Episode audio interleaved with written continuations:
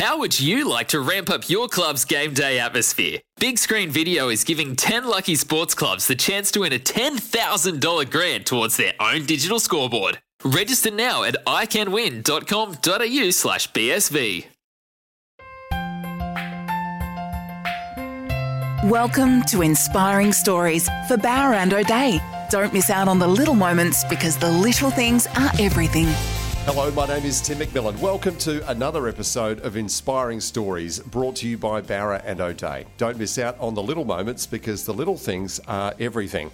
Uh, my guest in this episode is a giant of a man in every sense. Physically, uh, he is a mountain of a human, standing almost two metres tall. He's got a huge heart as well, and he's a giant in his chosen sport with a record that few athletes in any sport in any part of the world probably couldn't match. 21 consecutive years a world champion in the sport of wood chopping. Never mind Thor with a hammer, David Foster with an axe is a far scarier proposition. And he is our guest in this episode of Inspiring Stories. David, how are you? Yeah, very good, and thanks very much, uh, Tim. Uh, what a great, uh, what a great sort of um, introduction that you've just uh, made me. I'm, I'm, pleased I'm sitting down and my, and I'm and I haven't got a hat on, otherwise it'd be very tight. You would need a big hat, David. I've seen so much footage of you, and you know you are you are a large human, aren't you? yeah, yeah. I I jokingly tell people that I'm a vegetarian, uh, but, I, am not really. Uh, very lucky, very lucky to have been uh, come from great uh, uh, great uh, parent stock. And my father and mother were very very large, strong people. So. and, and that's been a great advantage that mm. I've had in the sport of wood chopping, I think. I know that uh, that woodchopping is very much uh, in the blood uh, in your family, but let's talk about you because you know it, it, has been such a big part of your life. And as I mentioned, I, I dare say there isn't a, another athlete on the planet who could boast your sort of record and success over a thousand uh, titles to your name. But David, what is it about? Uh, about you know seeing a block of wood and just wanting to punch a hole through it with a blade. What is it that, that makes you just want to pick the axe up and do that time and time again. Uh, yeah, well, it comes from the family side of it. My my father was a world champion, and, and on my and my mother's side, mum's mum's brother uh, was a world champion. So, so so there's been world champions right around me. So that's been part of the blood. Uh, but I suppose, um, like most kids out there, if there's any kids listening out there, uh, I was one of the kids that went to school that kind of struggled, was always the last person to be picked in a sporting event. Uh, my nickname was Ton, so I copped all the fat jokes, and and all of a sudden you become good at something, and you really uh, strive and are.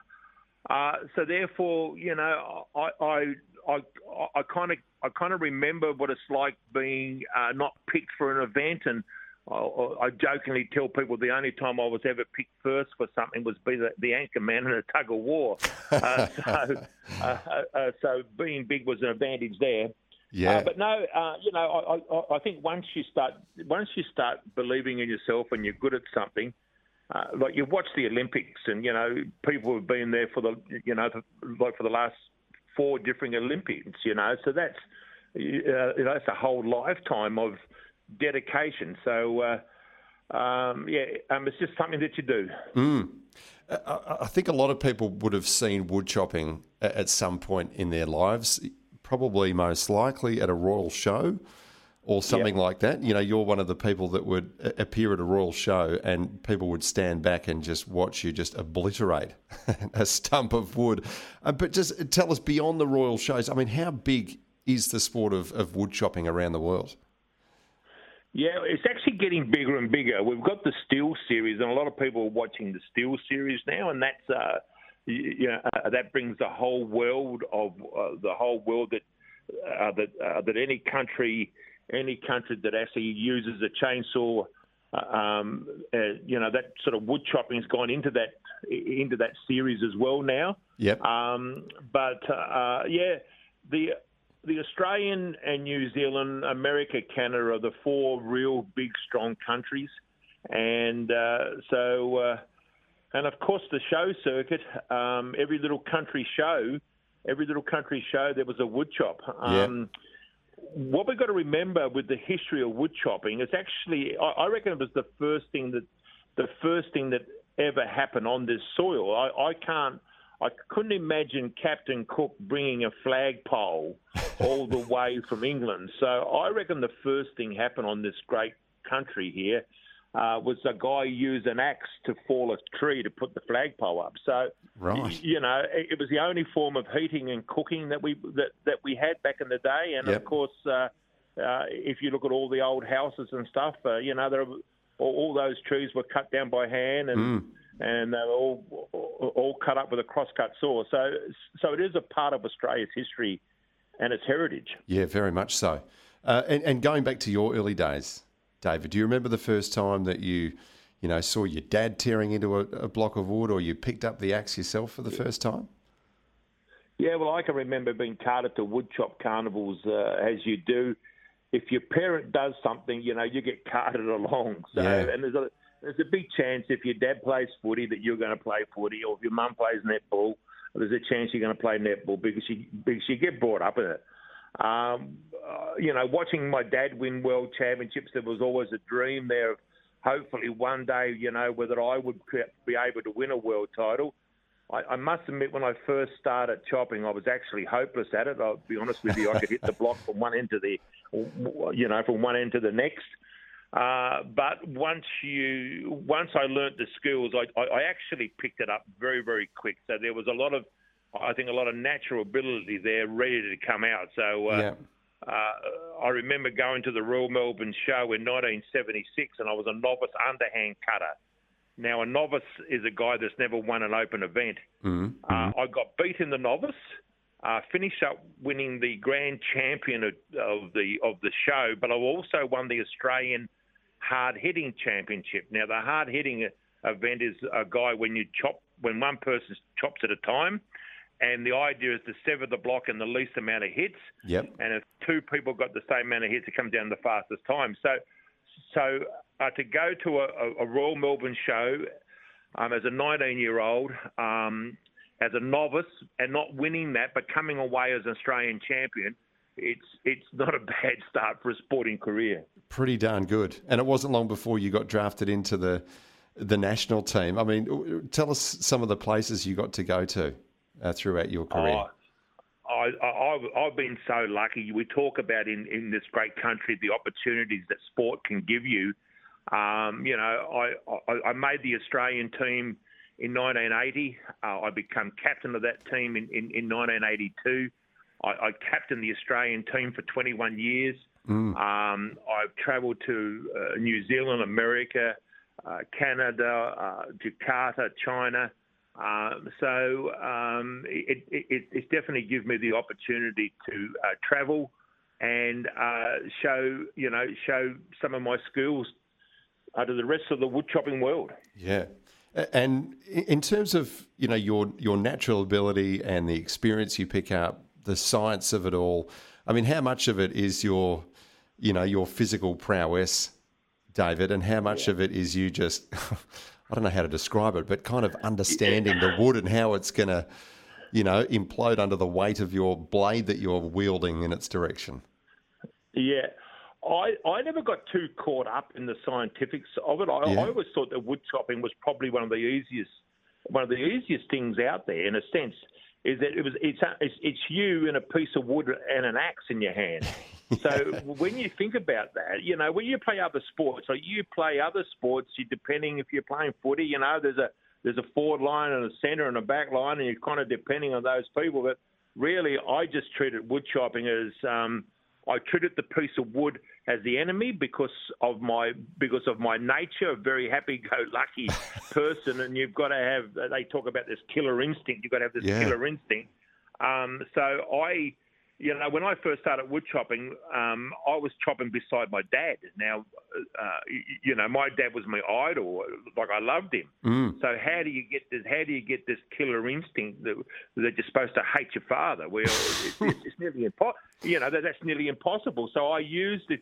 So I so I I stopped and I thought that I, I never thought about chopping against my dad or chopping against my best mate.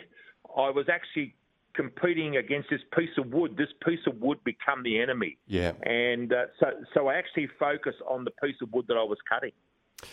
I must say, watching the footage of you, and especially when it's a wide shot and you get to see some of your competitors, I mean, I, think fair to say you're generally the largest person in the lineup, aren't you?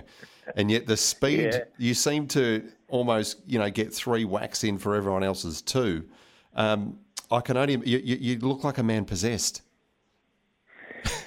I was, I was, I, I just, I just tell people that I think everybody has got a, has got this hidden talent that that that they are uh, that they're actually good at something. You know, I've tried to play tennis. You know, how does Roger Federer hit a ball at 220 kilometres an hour, then he puts a backspin on it or something? Yeah. You know, I, I, just think there's a everybody's got a bit of a, a talent out there. So I was very, very lucky and fortunate that I was bigger than bigger than most people, but mm. I was hmm. very, very agile. Extremely. Um, and, uh, you know, so, so that's a gift. Yeah, absolutely.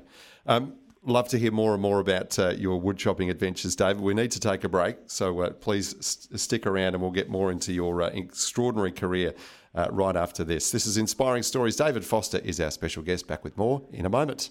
You're listening to Inspiring Stories for Bowra and O'Dea. Don't miss out on the little moments because the little things are everything. Inspiring stories for Bowra and O'Dea. Don't miss out on the little moments because the little things are everything. Welcome back to Inspiring Stories. Everyone has a story to tell. This one, a little bit unusual. We've spoken to people from all walks of life on this program, but never before have I been able to speak to a world champion woodchopper.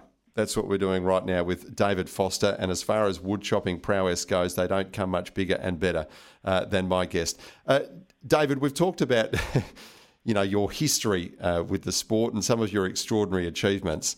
Um, can we just get into some of the, the nitty gritty of this uh, of your sport? Firstly, I mean, your relationship with, with the axe is it like a third limb for you? Do you have a favourite? Do you do you have a name for your favourite axe?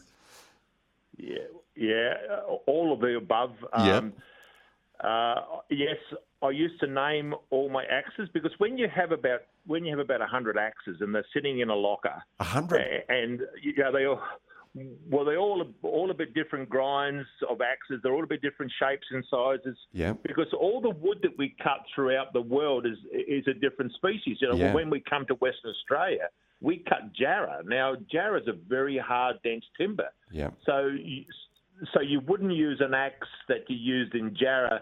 Uh, you wouldn't use that uh, cutting mountain ash, which is the which is the which is the timber that we cut in Victoria.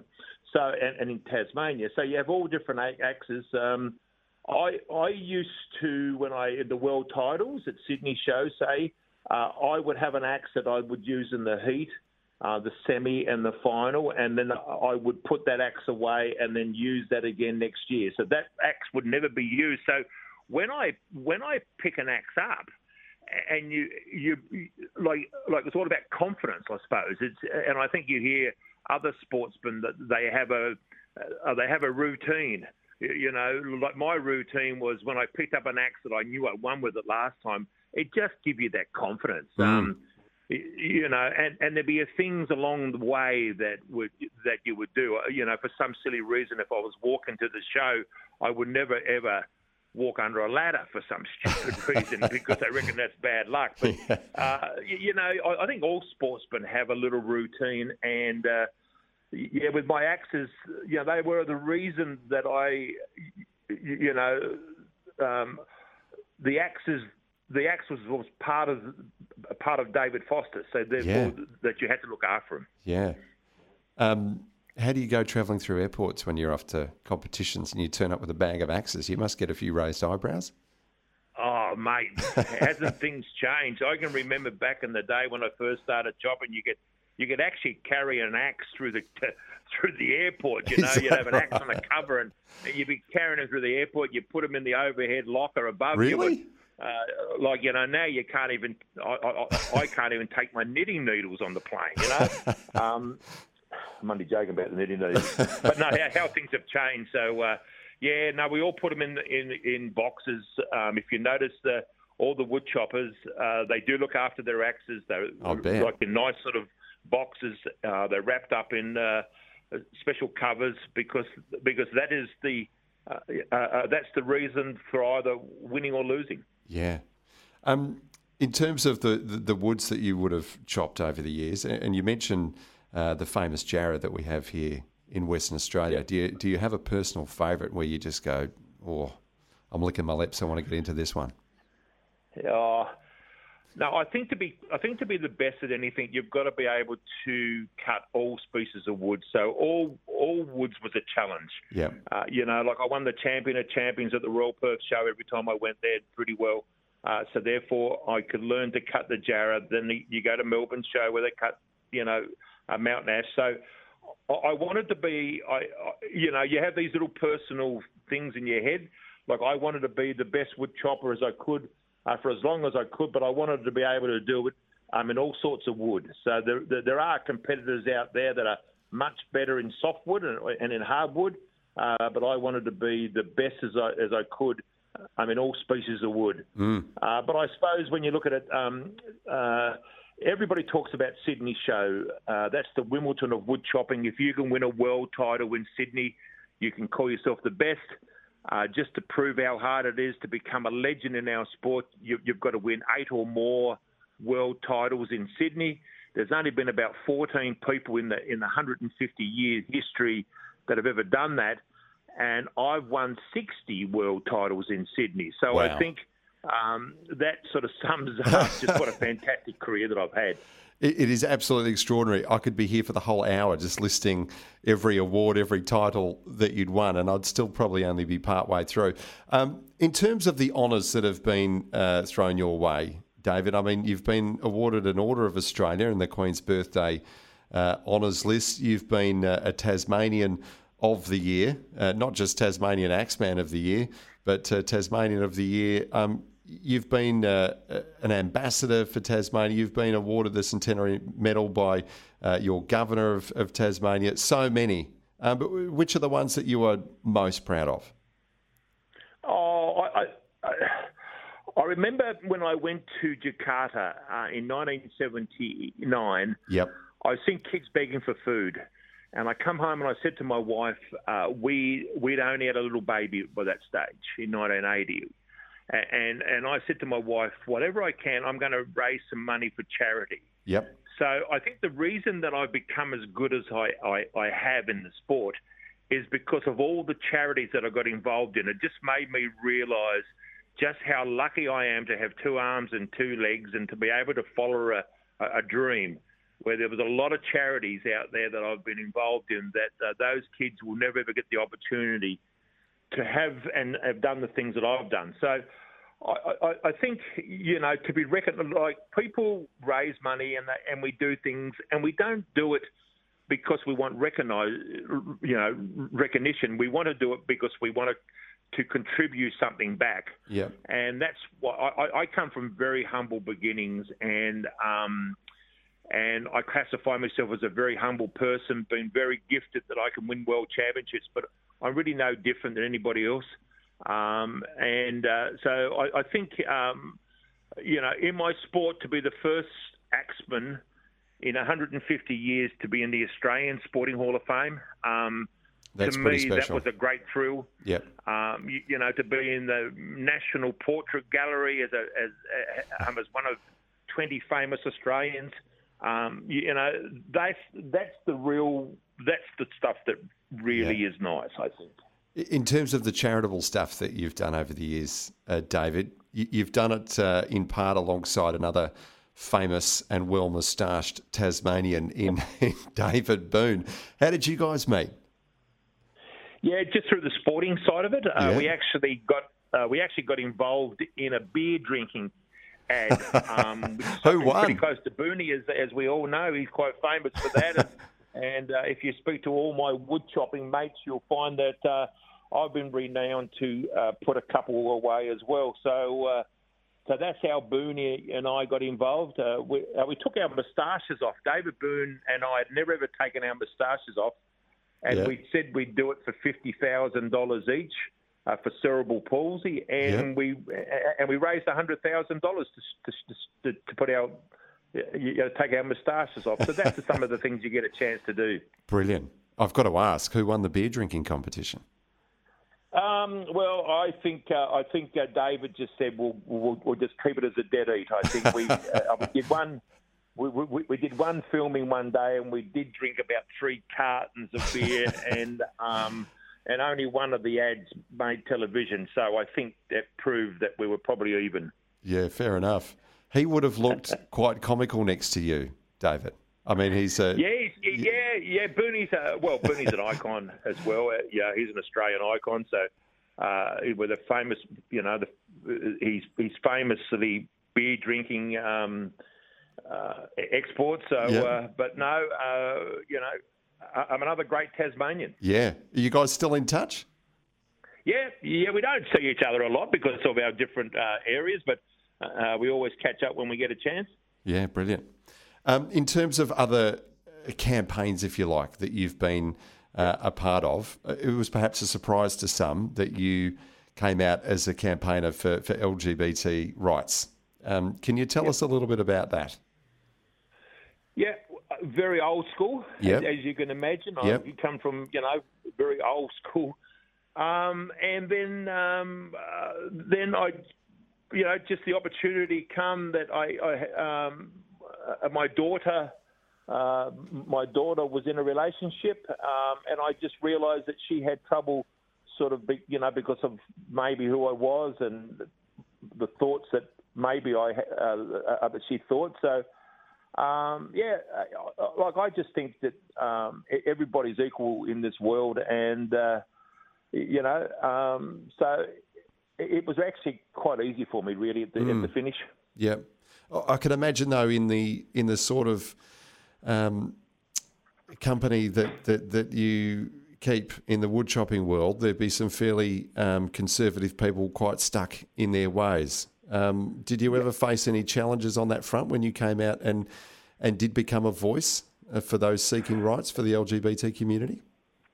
Yeah, no, I think uh, generally like, like, there's going to be a percentage of people in the world that are never going to change. Anyway. You've Yeah. got to realise that. But I think the I I think the world has changed that much, and uh, it was very interesting. You, you know, like my my father-in-law, uh, like he was in his 80s, a- and he accepted it. And I just think that that's one great thing about this great country of Australia is that uh, we, we are so lucky that we can have our own opinions as well. We've got this free vote, and we've got this really great country. Um, and uh, I just think that um, uh, it, it was. I- think I might have. I think I might have even gained a little bit more credibility. I think by coming out and and supporting that. Yeah, good on you. Well, I'm sure it um, you know it helped to to bring you and your daughter closer together as well. Yes, it did. Yes, Yeah. it did. Good stuff. Let's take a break, uh, David. Uh, I want to ask you about your mate. book after that, The Power of Two. Okay.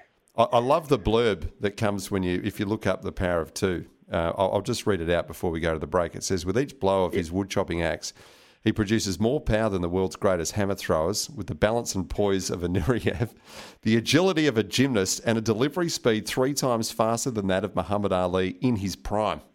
That's pretty good. Yes. Did you write that yourself. David?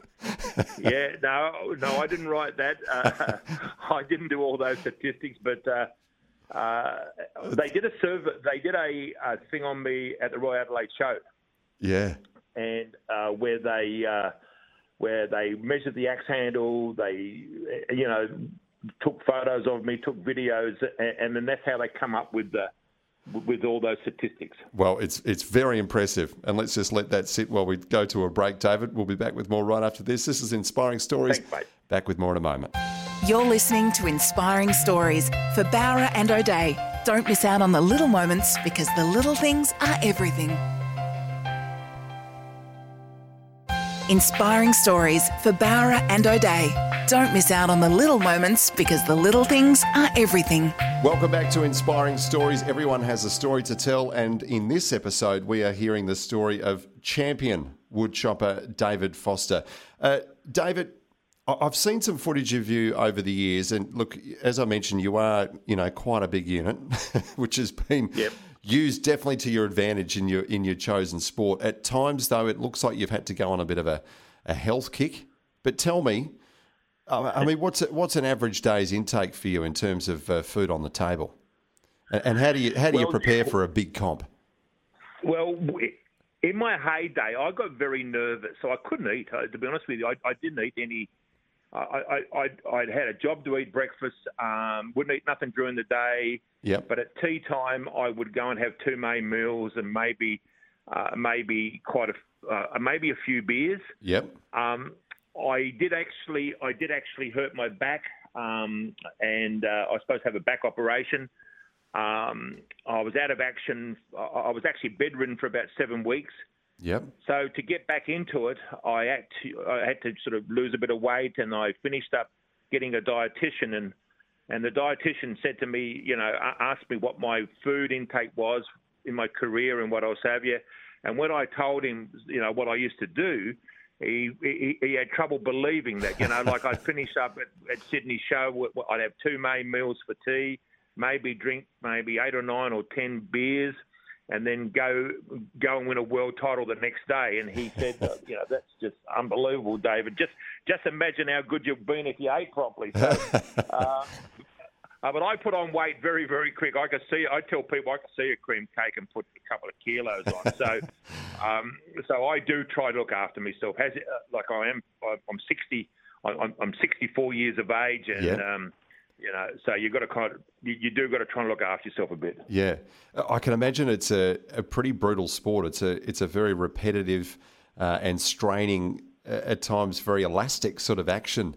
Uh, wood chopping. Um, how's everything holding up now at the age of sixty four?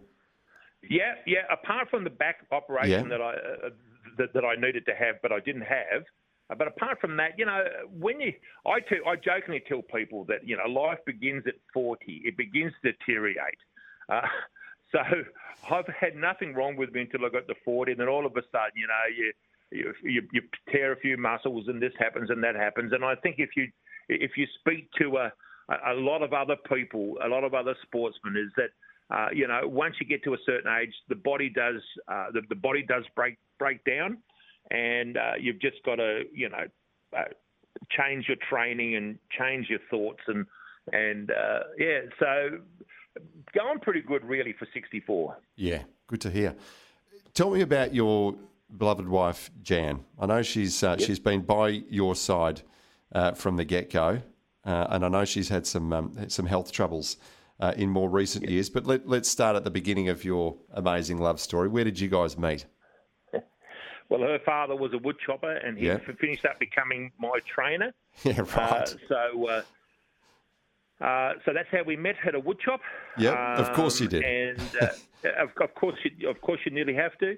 But I think that was one of the real reasons that I become as good as I have as well, because wood chopping is such a such a selfish sport in a sense, because you know you you, you, you like you spend a lot of time in the wood chopping arena. You, uh, was there was never a lot of money in it, so half the time that my that, that, that your partner stops home, um, and you away doing the wood chopping at the major shows and stuff. So, so I think I was very very lucky to have married Jan, and uh, she stopped home, looked after my four kids while I travelled the world, and uh, and uh, like as you mentioned, um, 11 years ago, Jan, Jan had a a, a brain aneurysm and a stroke, and she had a category five, and you mostly die from that. Uh, but um, yeah, so uh, uh, she's home with me, and uh, and we're getting on with life, and and uh, things are pretty good. Uh, tell me about your retirement, David. Because, as I've mentioned a few times, you know, 21 consecutive years a world champion, over a thousand championships to your name. Did you know it was time, and what was it like when you finished up professionally, at least? Yeah, yeah.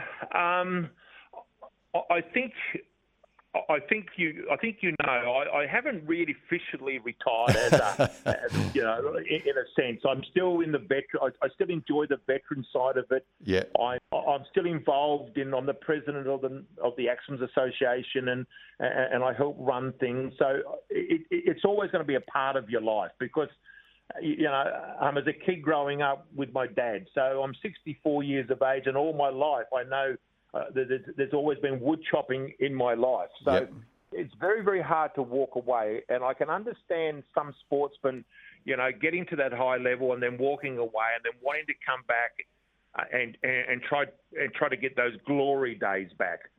I know for a fact that my glory days of being uh, being the king of the of the wood chopping arena, th- th- those days uh, are gone because Father Time catches up. Yeah. Uh, but I still think if you can still be involved in the sport that you love, it's quite easy to sort of step back a bit. You know, uh, I'm, I'm very lucky that I've got a son. He's made his mind up to really, really have a big kick. Um, uh, um, he's won one world title, and uh, you know, and, I think he wants to win a world title in Sydney, and uh, yeah, that's the thing that really is really is keeping me going Yeah. and, and motivated in the sport. I suppose it gives uh, extra emphasis to that uh, phrase, a chip off the old block.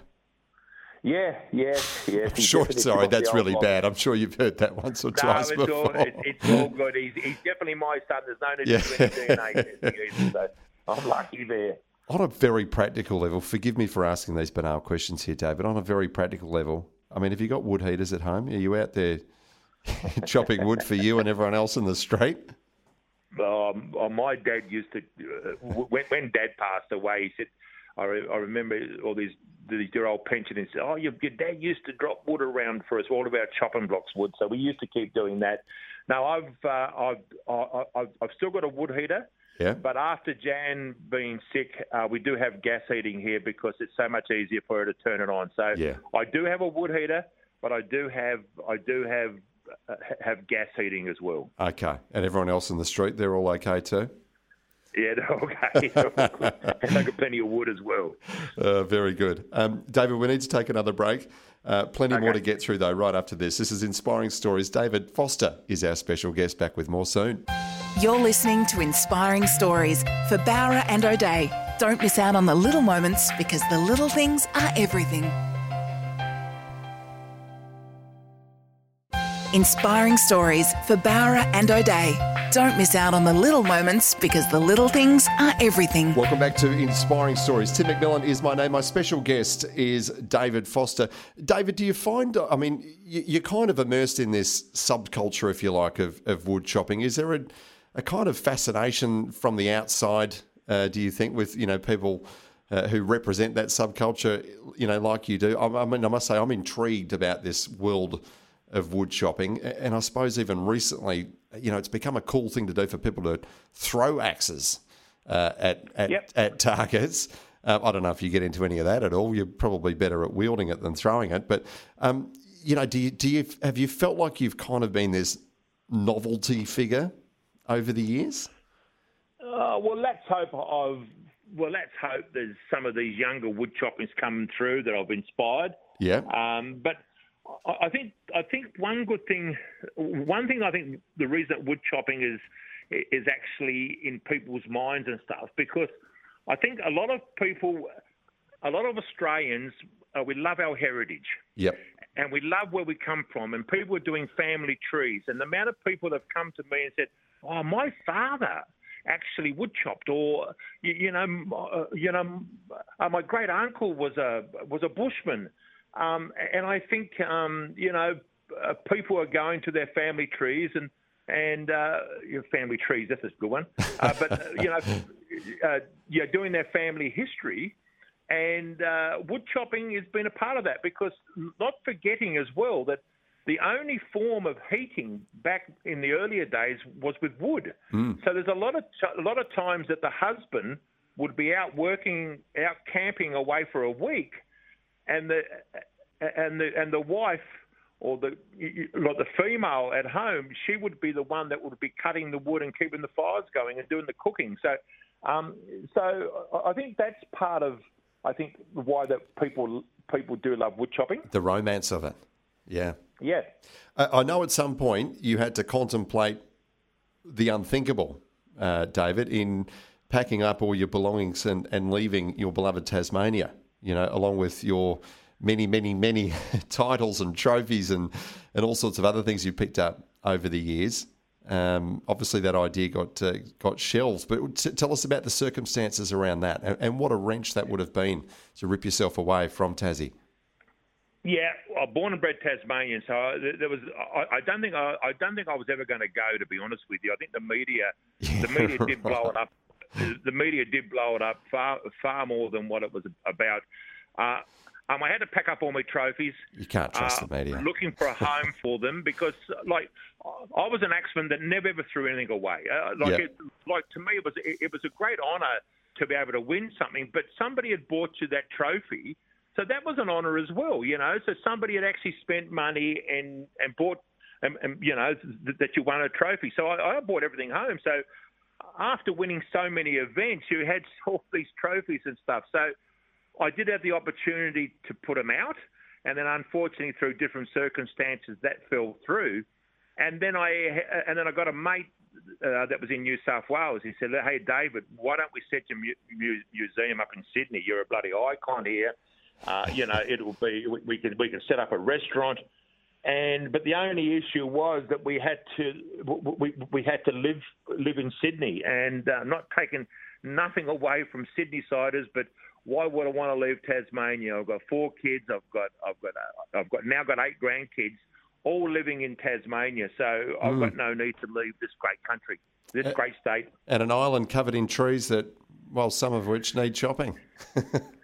well, I jokingly tell people my ancestors settled in the Simpson Forest, and now it's, a, it's the Simpson Desert. But uh, nice one. I know you've done a lot of public speaking over the years too. David, what are the sorts of, of questions that people have for you that keep coming up? What are the stories that they most enjoy hearing? I just think um, as a kid that went to school to have lunch, uh, topped the class there by eating lunch, and has come out to be one of the one of the greatest uh, or one of the great athletes of the world. Yeah, uh, I'm yeah. not saying that, but that's what people say. Uh, for the only well, the only person in sporting history to win a, a world title 21 years straight. The, the uh, you know, the uh, like to win 60 world titles in Sydney. Um, you know, the only person uh, to win over a thousand championships in any sport. Mm. Uh, you know, so it all started off with by very humble beginnings, and I think I think once you put that into a story, I think everybody has a story to tell, like I'm telling my story today. But I think if you sit down with anybody, everybody's got a story to tell. Yeah. And um, so, you know, my story is about a kid had a dream and it became much bigger than what anybody could have ever imagined. What, what would you have done with your life, David? You know, say, I mean, you don't even want to really entertain the thought, but if you if you you know done your back, crippled your back uh, as a as a twenty year old, um, mm. and wood chopping was just not even an option for you. What would life have been like for you? Do you think? What would no, you have done? No, you can't. You, you, you haven't got a crystal ball. Um, see, I, I never ever thought that I would hurt my back, so that was what sort of ruined my career. Is really being number one. You you know you you uh, you set yourself up in life. Where uh, Jan and I bought a, a cafe, and we were we were looking at that side of it, and, and Jan has a brain aneurysm, and, and she and she has brain damage. So you can't really. You, you, can only sort of half guess what things might might have turned out to be otherwise, but um, uh, but I, I, I just tell kids that um, it makes no matter what you do in life. We've got one opportunity at it, and make the most of it. So uh, whatever comes your way, just make the most of it, and uh, and the reason that I've been so successful in wood chopping uh, is that I've enjoyed the journey. Yeah. And I think if you enjoy the journey, uh, and I tell kids that your dream will come true because we live in Australia and it's the greatest country in the world. And after watching the Olympics, and you, you, like it, like it, it, it just gives you goose pimples that that people can achieve things in this great country of ours. Wouldn't it be great when the Olympics come to Australia in 19, in 2032, yeah. David, if we could get wood chopping on the menu there? yes, I've already had an interview. I've always I've already had a sort of interview with that, and hopefully is that we right? can push. Uh, yeah, or hopefully we can push uh, because the host the host nation can pick out a couple of sports. So uh, so let's hope uh, uh, let's hope that we can get um, wood chopping at the in the Brisbane Olympics in 2032. So this is not a this is not a joke that I'm throwing out there. This is this is no, real. it's not a joke at all. So, Yeah, right. so let's hope we can keep pushing that there. Have so, you uh, have you tried before? Has it ever yes, been on the did. radar? Uh, yes, at the Sydney Olympics, I was on the committee. Yeah. um, and we got down to the final, the, the final six sports, and and unfortunately uh, we missed out uh, at the Sydney Olympics. But let's hope that uh, Brisbane we might be able to get a a, a bit better a bit better hearing. That would be remarkable, and and, and testament to, to you and your position uh, and your great pedigree uh, in the sport, David. Uh, and who knows, by then maybe um, your son Stephen might be uh, in his prime as well. Well, you never well you never know. I could have a grandchild that's into it as well, so that, that might be nice. Um, have you bought the grandchildren uh, their own axes yet? Uh, they've, uh, Well, they're a little bit- got- still a bit junior. into- no, they've gone into iPads and stuff. So, so, so if there's a world, if there's a world championship for an iPad operation, I reckon a couple of my grandkids would be the best at it. Oh, that's depressing, isn't it? I mean, probably that'll be an Olympic sport before uh, wood chopping is.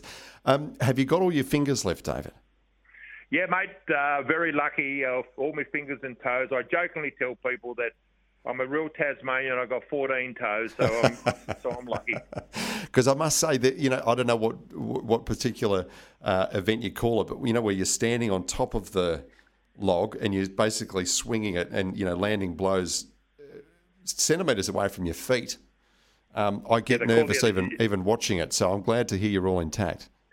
Yeah, no, and of course we wear our Dunlop volleys as well. So Of course. so we don't yeah, so we don't waste a lot of money on sand shoes if we do happen to cut them.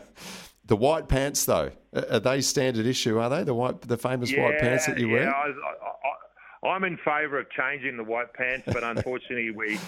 Uh, yeah, Not I, very I practical. Colour and stuff, Uh, not not very practical with with uh, with with um, uh, uh, with chopping blocks and stuff. But No, anyway, not with sawdust flying around. Um, so, David, what's what's next for you? Obviously, you know you're you're you're still throwing the axe around in the in the seniors uh, ranks. Yep. Um, you've got your hands full uh, with your family. Is there anything else that you are still yearning to achieve in your extraordinary and colourful life? No, I, I, I just I just love the I love the opportunity to spend with my grandkids. Yep. Um, and you know, watching them, I've got a I've got a granddaughter who is uh, she's 12 and she's six foot, and she's playing basketball. Say again. She's twelve and she's six foot. yeah, yeah. And uh, she's playing basketball, and, and to see her, you know, doing that, um, uh, you know, I, I just love spending the time now with my grandkids, um, helping my son Stephen hopefully uh, uh, fulfill his dream now of winning a world title in Sydney. So just virtually enjoying life, to Yeah. be honest with you. Good on you. Nothing wrong with that at all. No, Uh, nothing at all. Good luck in bringing wood chopping to the world stage uh, on the Olympic stage, at least uh, in 2032. Uh, David, that would be uh, extraordinary. No worries.